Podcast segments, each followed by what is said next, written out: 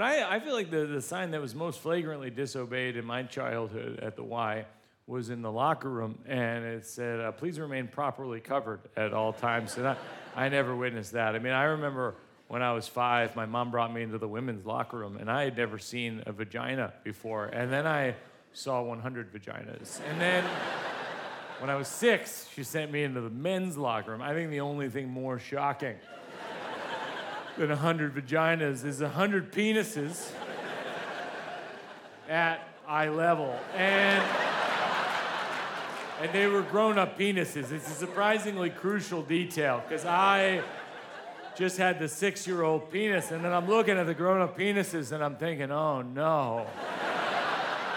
This is going to be a long life. And then I'm looking side to side for child penises. Please don't quote this out of context. I feel like we could end a career with a few sloppy keystrokes, but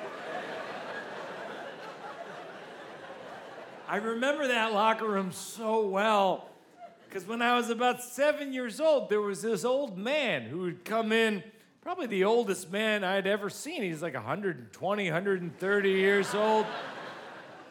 And he would sit on the bench in the locker room completely naked. I mean, he wasn't properly covered.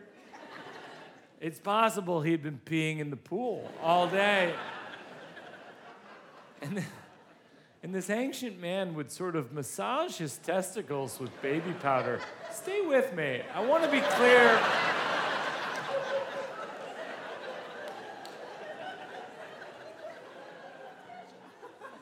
I want to be clear, I'm not being intentionally gratuitous. I'm trying to convey an accurate memory from my childhood that I feel might be humorous if it were part of your memory also.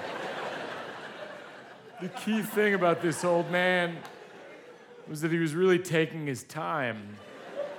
Like a resin bag on a pitcher's mound, just so much patience, so much powder. So I don't know if it was the blinding combination of chlorine and urine or the jungle of eye-level genitalia or the one hundred seventy-five-year-old man desperately trying to ease the friction between his scrotum and his inner thigh, but I remember thinking, I will never return to the Y M C A pool. So I explained this to my cardiologist.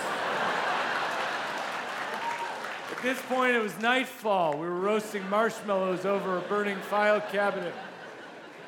I said, I don't want to go into all the details, but I actually do not enjoy swimming. Watch Mike Birbiglia, The Old Man in the Pool, only on Netflix.